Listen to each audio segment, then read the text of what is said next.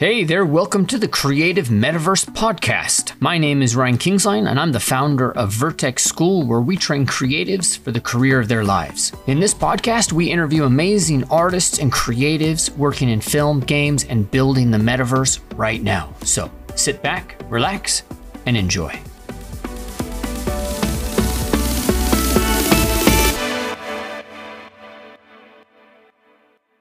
Omar, thank you so much for being here with us on the Creative Metaverse Podcast. And we're filming here in Austin, Texas at the Yellow Jacket Social Club, which is a super cool place. If you haven't ever been there, come and check this place out next time you're in Austin.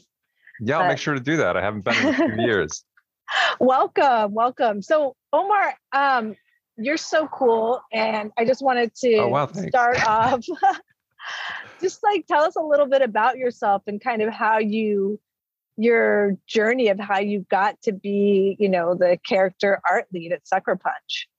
Sure. Uh, well, also thanks for thanks for having me and thanks for taking the time out of your day to to chat with me.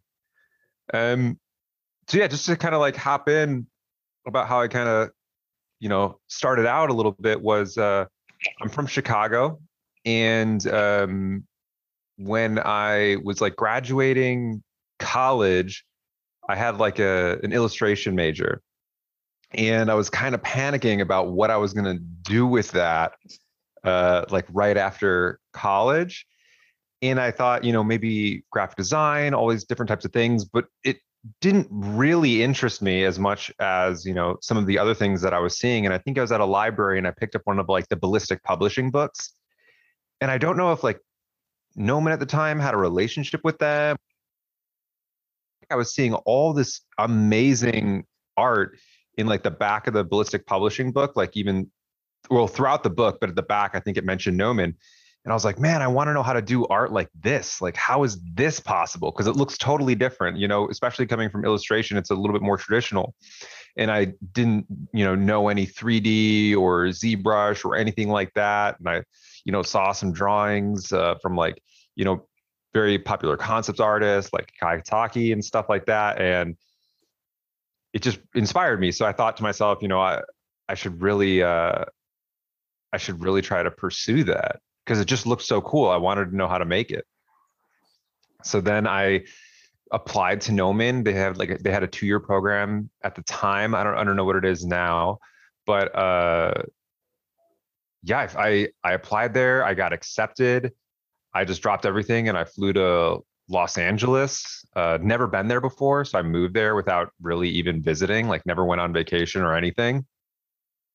And I spent two years there just kind of like learning three D, uh, had like amazing time, met like wonderful friends, you know, worked uh, really hard with everybody and kind of, you know, I'm glad that I went at the age that I went, which was like after college. So I had a, like a little bit more discipline than maybe I would have had if I was like eighteen and just jumping over there and still kind of in that mode. But uh, yeah, it was just such an amazing experience that uh, afterwards I was able to kind of like gather up a portfolio, and I didn't, I don't know if I felt ready, like professionally ready, but you know, the two years is up. So you got to do something and you got to get a job. Uh, so then I, I started applying at places and, and slowly moved into the professional world. Very, very cool. And I mean, just doing that, you know, doing this kind of like, you know, if you will, graduate school in a way. It wasn't a technical graduate school, or technically it wasn't a graduate school, but um, were you worried? Like, what if I don't actually like working in this medium? You know, I mean, tell me about that kind of. That's such a good question. I don't think I thought too much about it. Like, I don't know if I thought too in depth uh, about like, hey, you know, getting worried about what if I don't like it? I think I was just so inspired at the time uh, that I already knew I really liked art and I really liked illustration. So there was almost like no question that I would like it. I think once I got there, I, I found out what I like that they right. had to offer, right? Which was like modeling and texturing and th- that kind of stuff, as opposed to maybe the V F X stuff or maybe some of the more technical uh, aspects like, you know, coding or writing tools or doing any of that kind of stuff. I was not good in like my scripting classes. Um, but I picked up the software pretty quickly. Um, and because I had an illustration background, I, I was able to take some of those principles and apply those traditional art principles to some of the more digital stuff.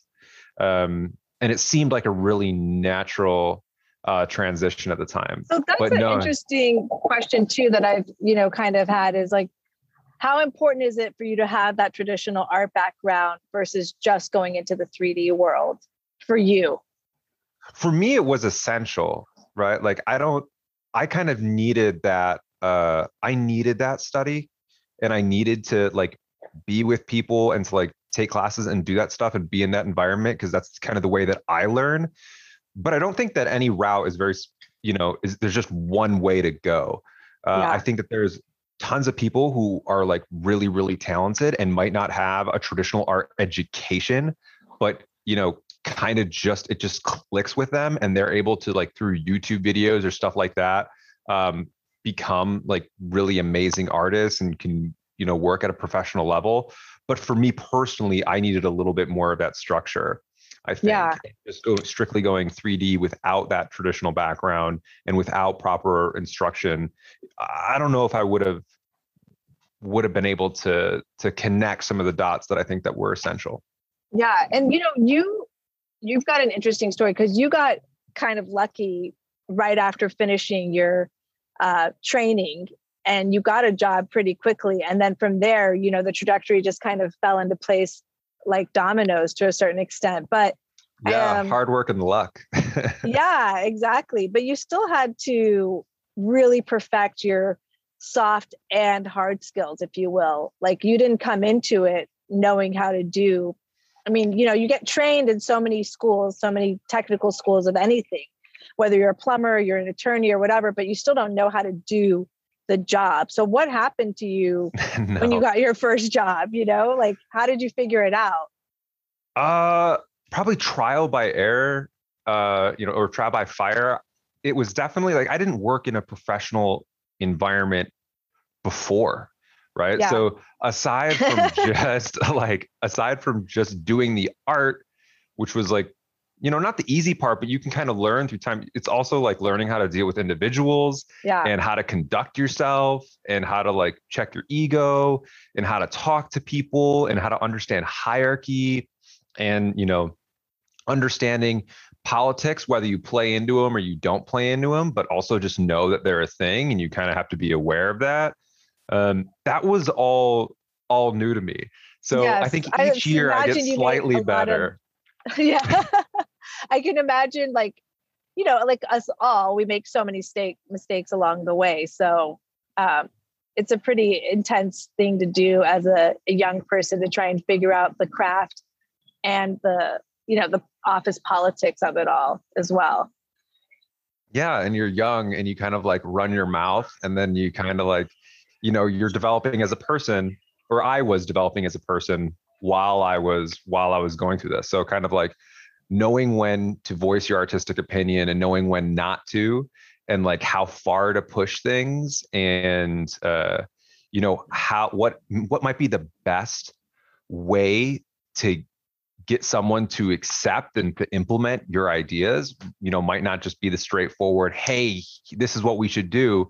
You know, it might be a little bit of like, do someone a favor, right? And then they'll you can start forming relationships with people, and then through those relationships, it you know, allows you to kind of get other ideas done, because maybe some people will jump on board to help you out. Uh, so yeah, it was it was definitely a a lot of learning, and and at the same time learning how to do the professional stuff, because I didn't even jump in just doing characters. I kind of came in, uh, you know, I did had an internship with Blur doing scene assembly, which was like compositing, and then uh, from there I went to three D concept art, and then from there I like begged them to let me do characters, and you know, it kind of it was yeah. all. It, It was a big, a lot of, a lot of things going on at one time. Well, I love that story too, that you told me uh, a while ago about how you really wanted to get into characters, but you had to go and kind of prove yourself that, you know, you might be able to do this. And they finally kind of decided to give you a chance. Yeah.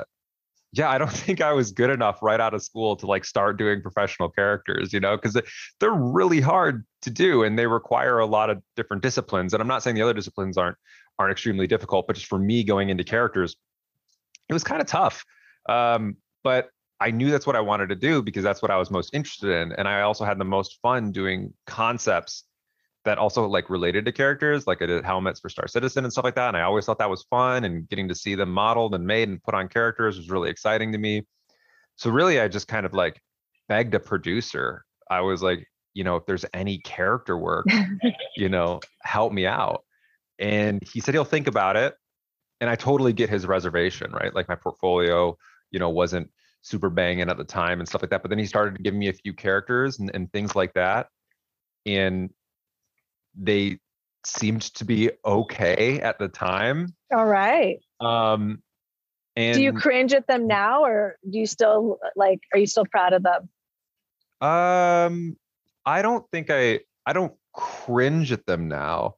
I just know that it's part of, it was part of my learning yeah. process. Yeah. But I have removed a lot of them from my portfolio, if that's what you're saying. Yeah. No, I mean, I love, but, I really love your perspective on just evolution as an artist and a human being, right? Like, I think that's the absolute right way to look at it. It's not like it's good or bad. It's just an evolution. Um, totally. I think that's a really healthy perspective. I think, I think years ago, I would have, I would have been like, oh my gosh, these were so bad. And sometimes I think that, like, I'm like, so I guess like, yeah, I do, but I try, I try to appreciate like where I was at the time that that was, was made. But I'll, I'll tell you that the game that I was working on at the time redid all those characters. So like there was, you know, after many years, something, you know, right. Uh, you think things get redone all the time, and you know your execution gets better, and then you look back and you're like, man, I could really redo this even better, you know, through but so that's through the, yeah but that's also part of the the game, right? I mean, it's like, you know, you work on a character up until the last minute, and then everything changes sometimes. That's very, very, very true. Yeah, yeah. I, and I um I, I can't imagine how many hours you put into one of these characters and then having it all kind of change.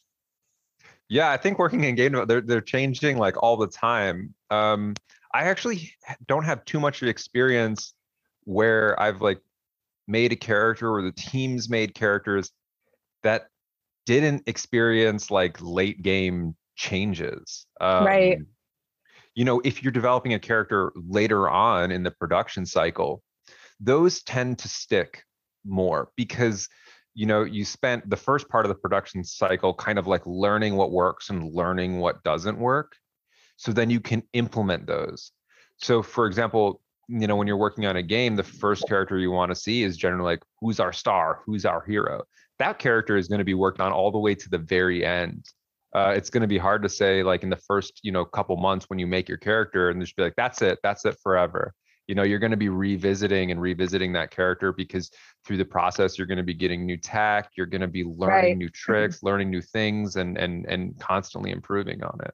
Well, also, I, I guess you've kind of adopted, or you have to adopt this attitude of like, you have to expect the change and not let it ruffle your feathers too much. Oh, totally. Totally. I mean, yeah, especially in the beginning, you know, you you see change, you're like, oh my gosh, I got to do this. Like, I, I just did it, and I have to go back to like the high right. poly and, and do all this adjustment. That means I have to do all this work. And and then that kind of, you know, that kind of, that was kind of demoralizing early on. But then like that, then you learn that like that is the job, right? Like right. that is game development. There's changes that are going to be made.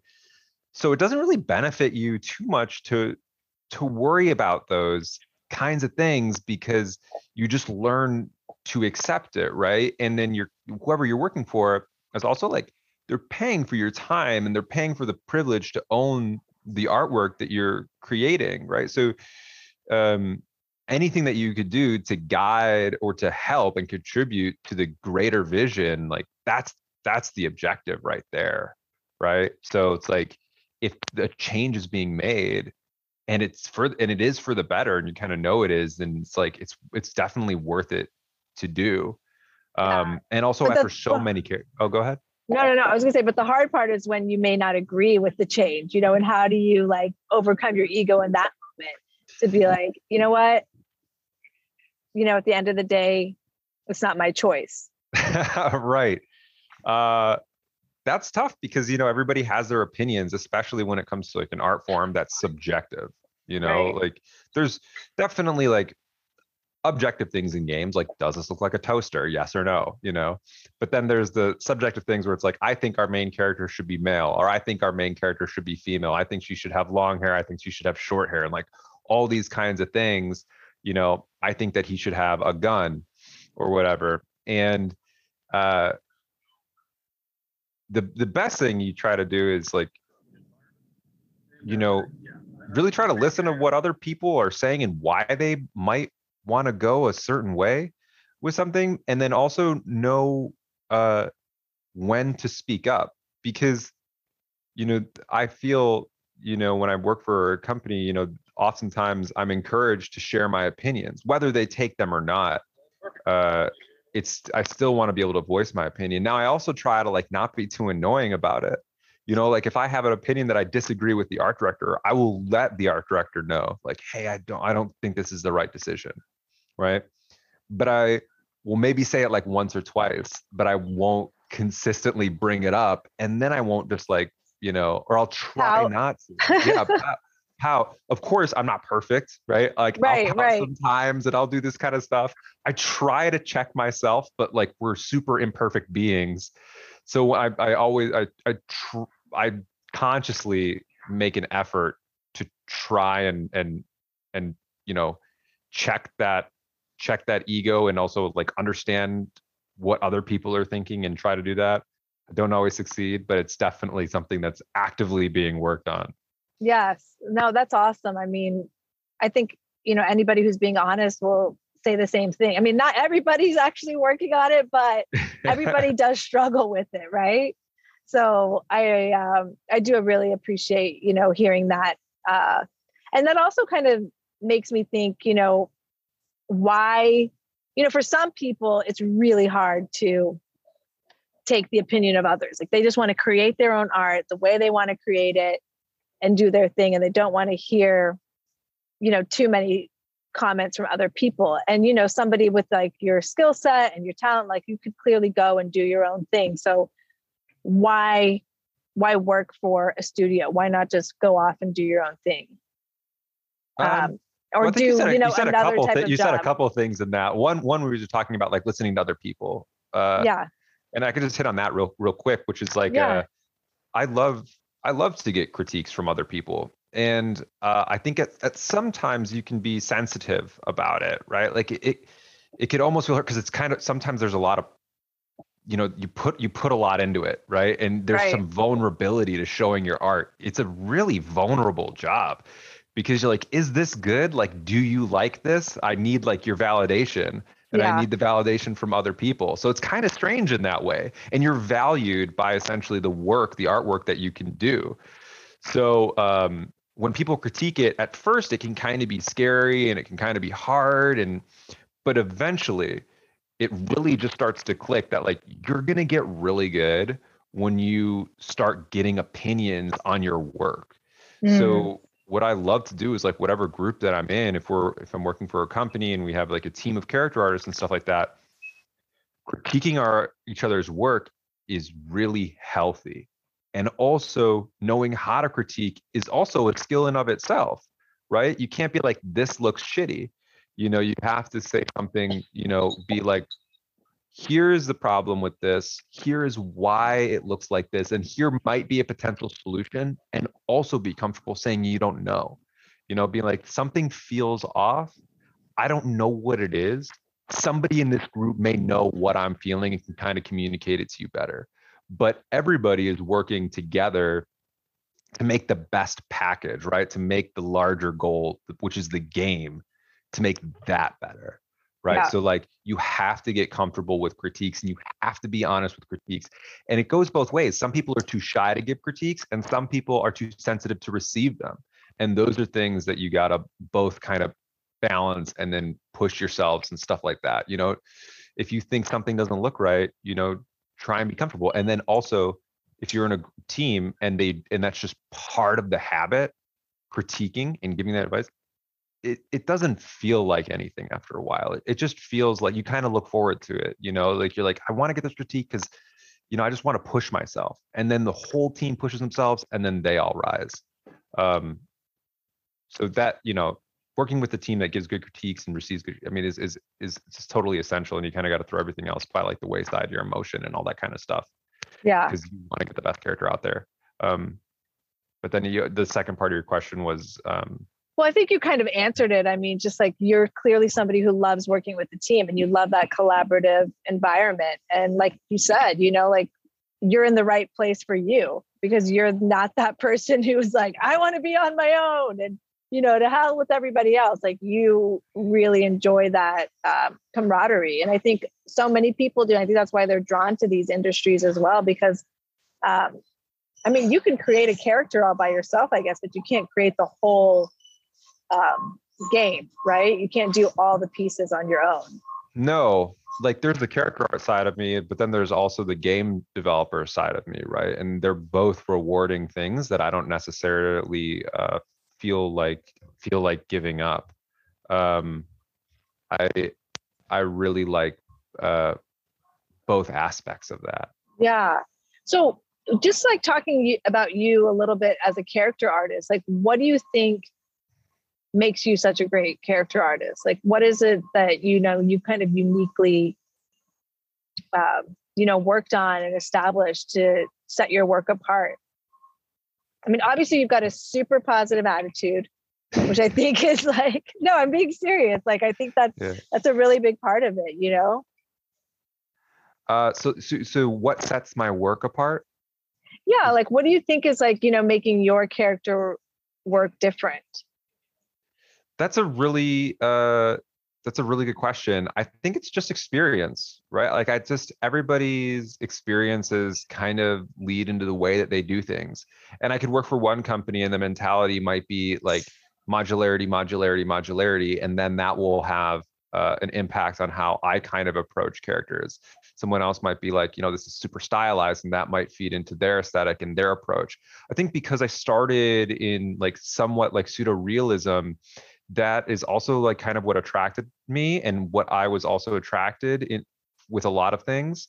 Um, and also working with different uh, proprietary, like, well, I don't want to say just proprietary, but like working with like game engines, but also offline renderers is like really interesting to me. So yeah. part of developing character tech is also really fun. Like, I don't know how to do it. I don't know how to write code, but I love like watching like the G D C talks or watching like YouTube videos. Are like, okay, this is how we approach this character's hair specifically. This is how we approach this character's like outfit specifically, you know, all, all this kind of stuff. So that kind of technical aspect also is really interesting to me. And yeah. So when I'm working on my own stuff and I'm working on my characters, there's different things that I focus on. Kind of like, what do I want to exercise? Like, what do I want to exercise at the time? Yeah. So I definitely have and, an aesthetic that I like, but then I also have things that I kind of do, you know, personally and and to to try and, you know. Yeah. Yeah, for sure. And like, walk me through kind of like the concepting. Like, how does it come down to you? You know, will the art director come to you and say, hey, here's the game, here's the storyline, I need a character that does, you know, X, and then you run with it? Or do they give you a lot more specifics and then you fill in the nooks and crannies? It's both, right? Yeah. Sometimes you're gonna you're gonna have a character that's just not concepted and they're like, hey, I need a vendor, right? I need I need this guy to to sell these weapons. and, then you're like, and then you're like, okay, do I have a concept? Like, no, a concept is booked. Like, you Frankenstein something together. We need this guy to sell some weapons. And then you could work on your, you know, your concepting abilities and things like that. Uh, and you can kind of look at different things and how you want to approach the character. You know, but you really, you'll kind you'll get concept generally for characters that, you know, are important to the project. And then they'll spend less time on characters that are less important to the project. So, um, and also also having a good relationship with concepts. Like, you can always just go, if you're having trouble with something and they just scribbled something, you know, like that's rough and you want something more defined, just being able to go up and like, hey, I'm kind of confused on some of the shape shapes in here. Could you define it a little bit? Um, and, you know, usually they'll absolutely help out, but yeah, it's, it comes, it's all over the place. Sometimes a character is, uh, you know, really defined and, you know, has been thought about quite a bit, like, of course, yeah. and or concepted a bunch. you know, I, I didn't work at Naughty Dog, but I'm I'm guessing, you know, Joel and Ellie had tons of iteration and tons of time spent, right, you know, making those memorable characters. Um, and then for like, you know, Bad Guy oh three, you know, maybe slightly less time. Yeah, yeah. And what about um, like, what's your favorite part of that? Do you like uh, getting like the blank slate more than, you know, or do you like, you know, having some more of the story defined for you? I ab- I absolutely love having like more of the story defined for me. Yeah. But at the same time, having a rough concept can be fun, but it's also really challenging. So if you get a concept that's kind of rough, but you kind of know what you want to execute, you'd be like, oh, I'm glad that it's rough. Right? Yeah, yeah. But then there's the sure. other side of you where you get it and it's rough and you don't know how to connect with it. Like, why didn't the concept artist like draw this better for me, you know, or or something like that? Or like, why didn't they can? So I love know, it. Just, yeah, no, for sure. Like, we can't be satisfied with anything. Yeah. And right. where do you get your, like, where do you spend your time looking for inspiration? You know, is it music? Is it films? Is it, you know, other artists? Like, where do you find that uh, space for yourself? Um. Pretty, pretty much. This is going to be a, such a horrible answer, but like pretty much, pretty much everywhere. Um, yeah. But specifically, like, I'll just give you an example. Like, some things that I'm inspired by now is like high fashion.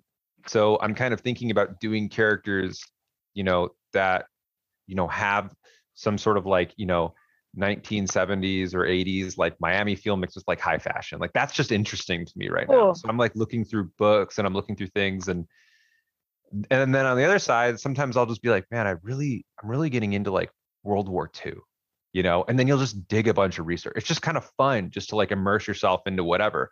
So you can kind of get inspiration anywhere.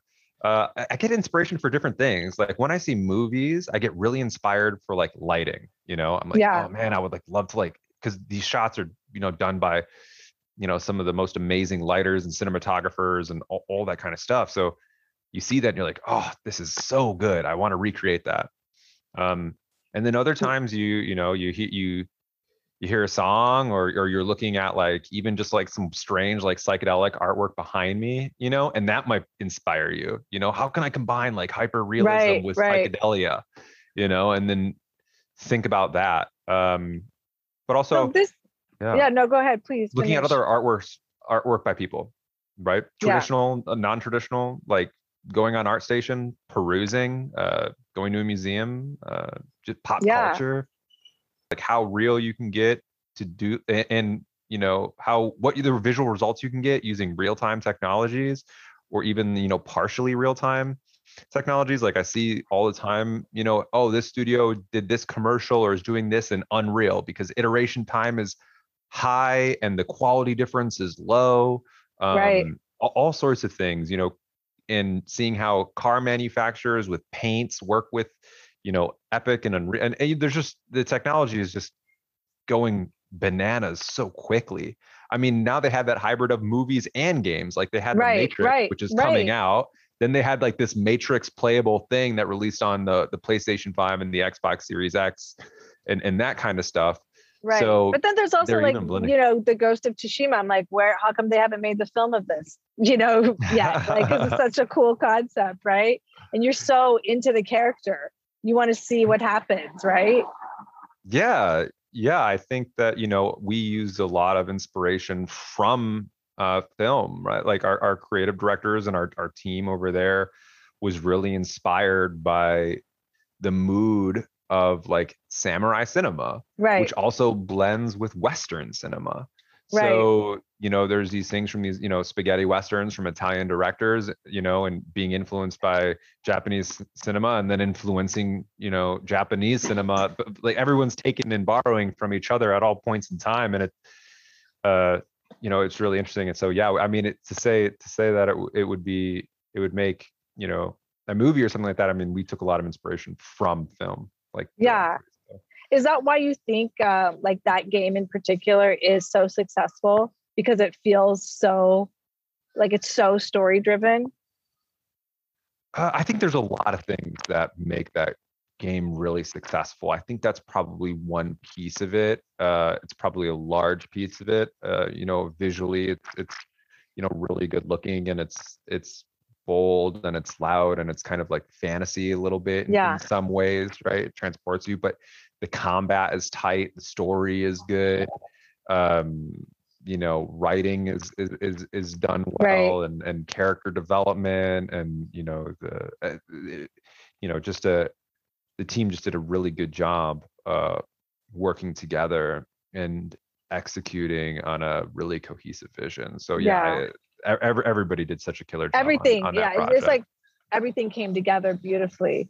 So I kind of want to talk to you a little bit about like this other side of you, um, where you're a mentor, you know, and you know you're mentoring at Vertex now, and kind of like why you decided to do that, and you know what excites you about that side that's, of you. Yeah, that's really interesting. That's funny because that you know I don't really hear that like I'm a I'm a mentor that often, so it kind of feels weird to hear it. Like because the way I interpret it is like, oh, do you want to like talk to people about characters, right? And I'm like, yes, I would love to. Um, but really, I mean, I taught at Nomen for like two semesters and then I left because I moved to to Washington and I wasn't able to do that.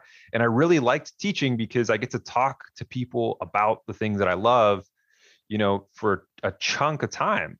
And it's it's cool. And I also like problem solving. It's really fun. So to get with students and to problem solve is really rewarding and, and fun for me. And uh, it's also, you know, rewarding to kind of like maybe help them figure out and, and improve and see the progress of other people. Yeah. That's really rewarding and and and nice to see. And also I like to just get a lot of ideas from new people who are excited about this kind of stuff.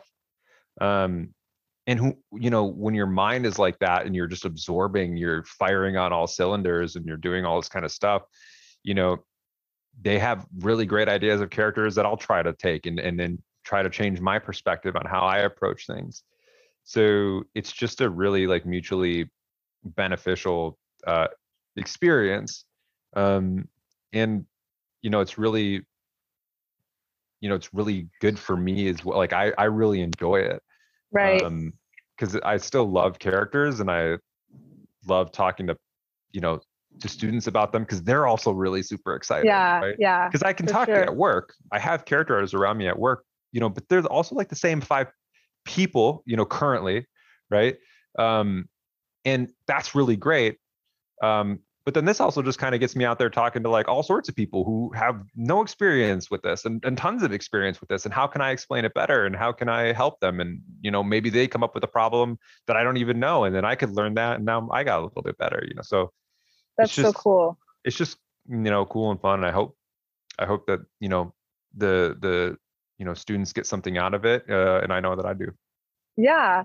And, you know, like what was, what's your advice for people kind of coming into this um, world, you know, learning some of this tech, learning some of these pieces and, you know, trying to get a job in the industry? Like what's your, you know, your biggest takeaways for somebody at this stage in their life cycle of an artist?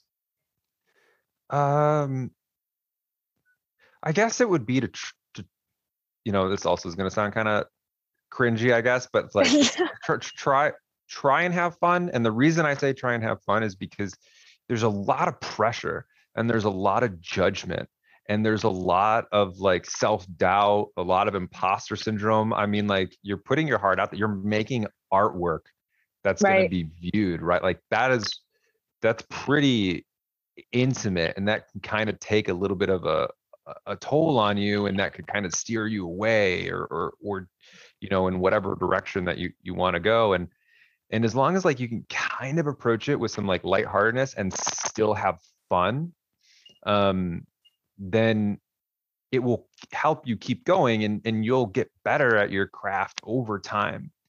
But a lot of times I see you know students who who have talent will come up to come up to me and, and be like, well, I don't know if this is for me. This person in, in here is already so much better than me. Like, how could I ever compete? You know? And that's kind of disappointing because you're like, well, you haven't found what like makes you unique yet. Right? Like yeah. maybe you're not going to be as amazing at creatures as this person, and maybe something clicks for them, but like, you know, they, you have something that they probably don't have. And the more time you spend, you might discover that, right? And you right. can do all these kind of things. So, I mean, of course, you know, there, there, there's all sorts of gamut on people's skill and, and, and, you know, talent and their work ethic, right? It's a huge pot, but, um, yeah, I I think that when you first start getting in an industry, you start to hear things and you can kind of get mixed messages. Like you need to be working fourteen hour days. You need to be working fifteen hour days like this. And yeah, there's some validity to that because it allows you to get good quickly, right? But, you know, then there's the also the side that's becoming more popular now, which is like, you know, take some time for your mental health, right? Like right. eat right, stay hydrated, you know, like simple things that people forget.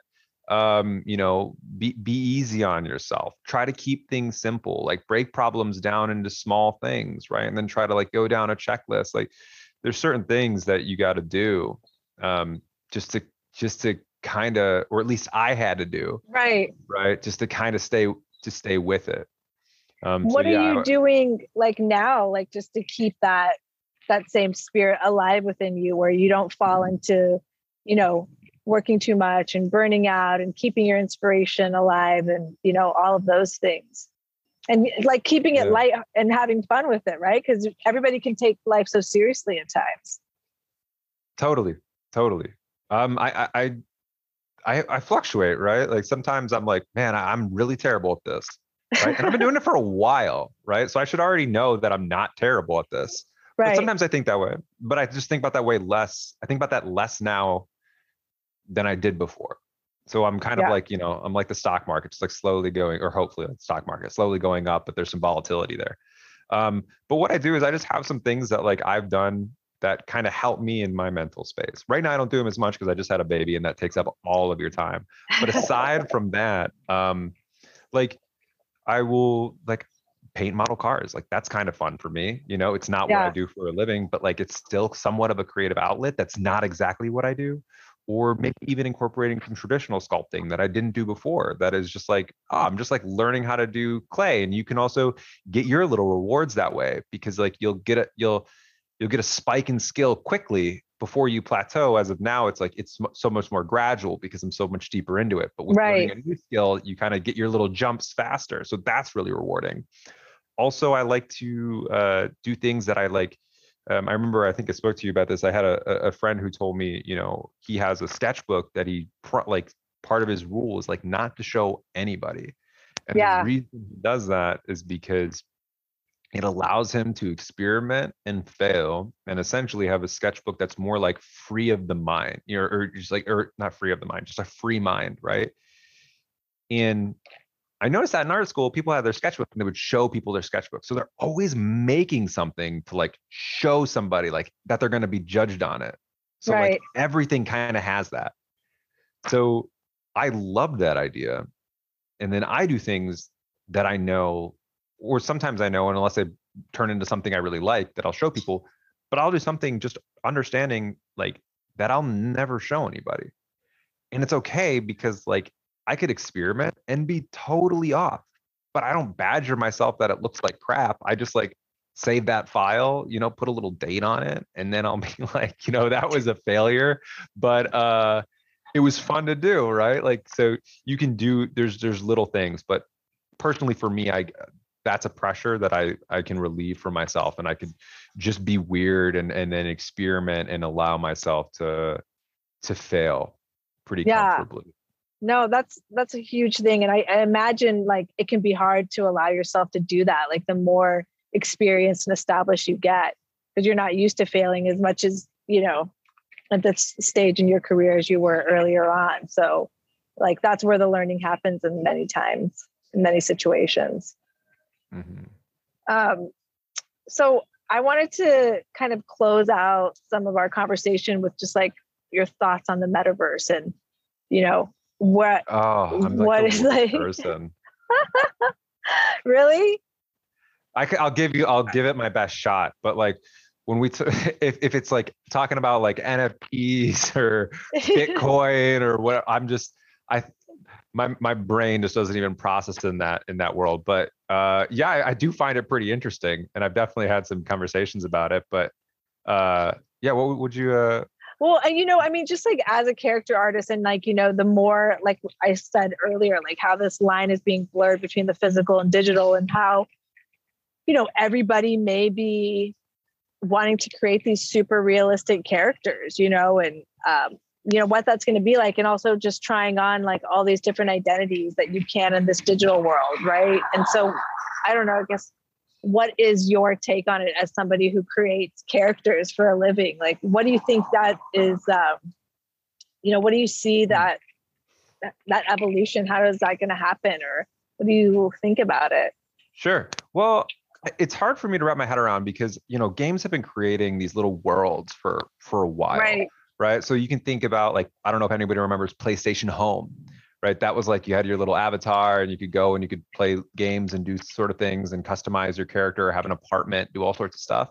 Then there was uh, like Second Life. I know that was a thing that people were like selling, buying land and like having nightclubs. Right. So I've seen metaverses, like if you can call those metaverses um, that way. But I guess what confuses me is like, so you have all these companies making all these different technologies, and like, how do they talk to each other and work together? Because to me, like that would be the metaverse, right? Like all, like you can go to different, you can go to Facebook's metaverse, you can go to Epic's metaverse, you can go to all these metaverses, and you should be able to go seamlessly in between all of them.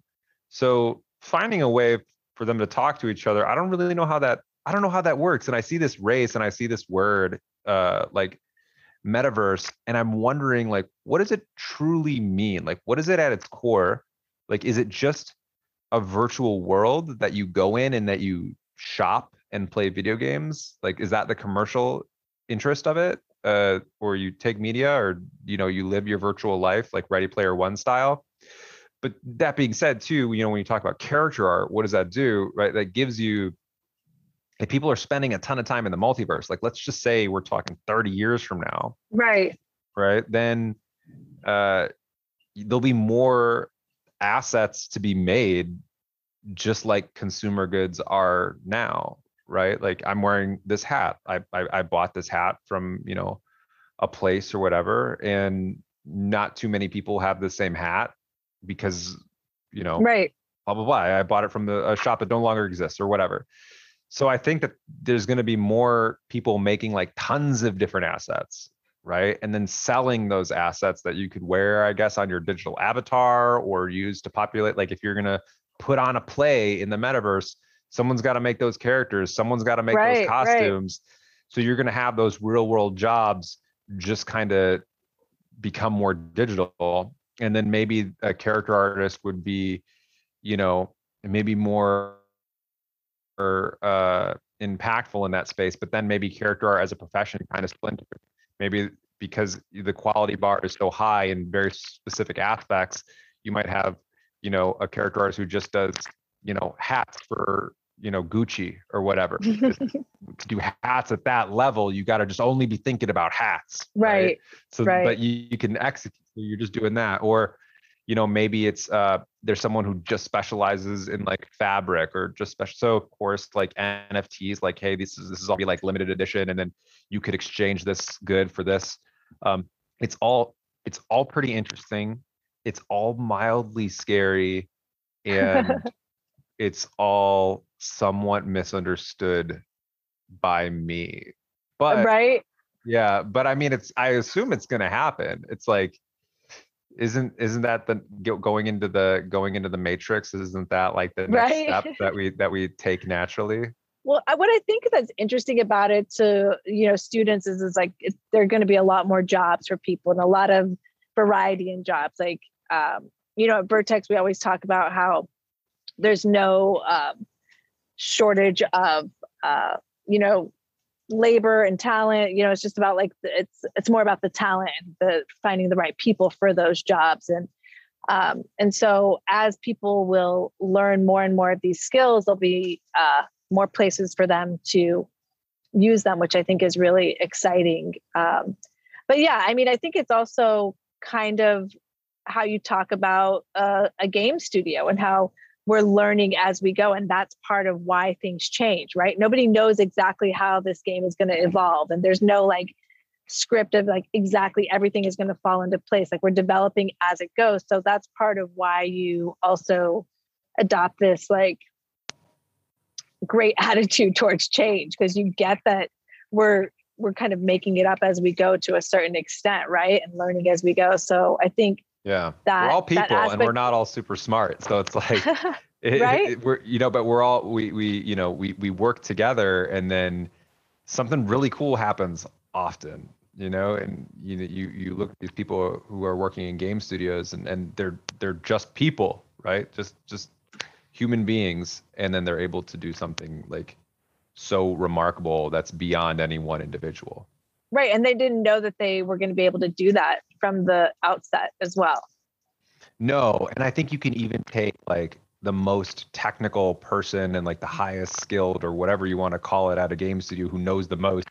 And when the game is shipped, they're still probably going to think to themselves like, shit, like we did that? Like, that's great. Like, how the hell did we pull this off, right? Like you could take a C E O who's probably shipped a ton of games and then put them in that spot and they're like, like, damn, holy crap. Yeah. Like, good job, everybody. We actually pulled like, this off. We pulled this off, you know? I, I you know, you think about it like uh, doing any like mass engineering project, they were probably like, this is crazy. This might not work, but like, let's, you know, give it a shot, you know, like digging yeah. like the Panama Canal, it seemed impossible and they just kept doing it.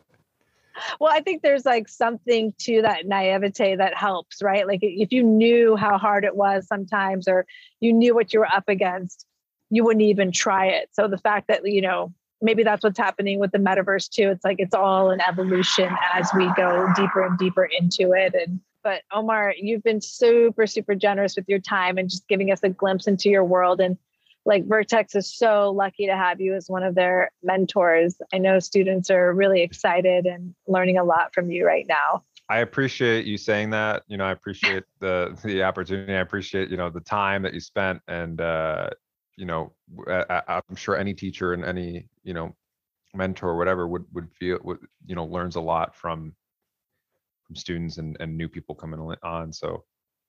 No, it's no, really, it's true. Really it's, it's totally true. Um, yeah, no. So we really appreciate you. And um, it was super fun talking to you and getting to know you better. So thank you.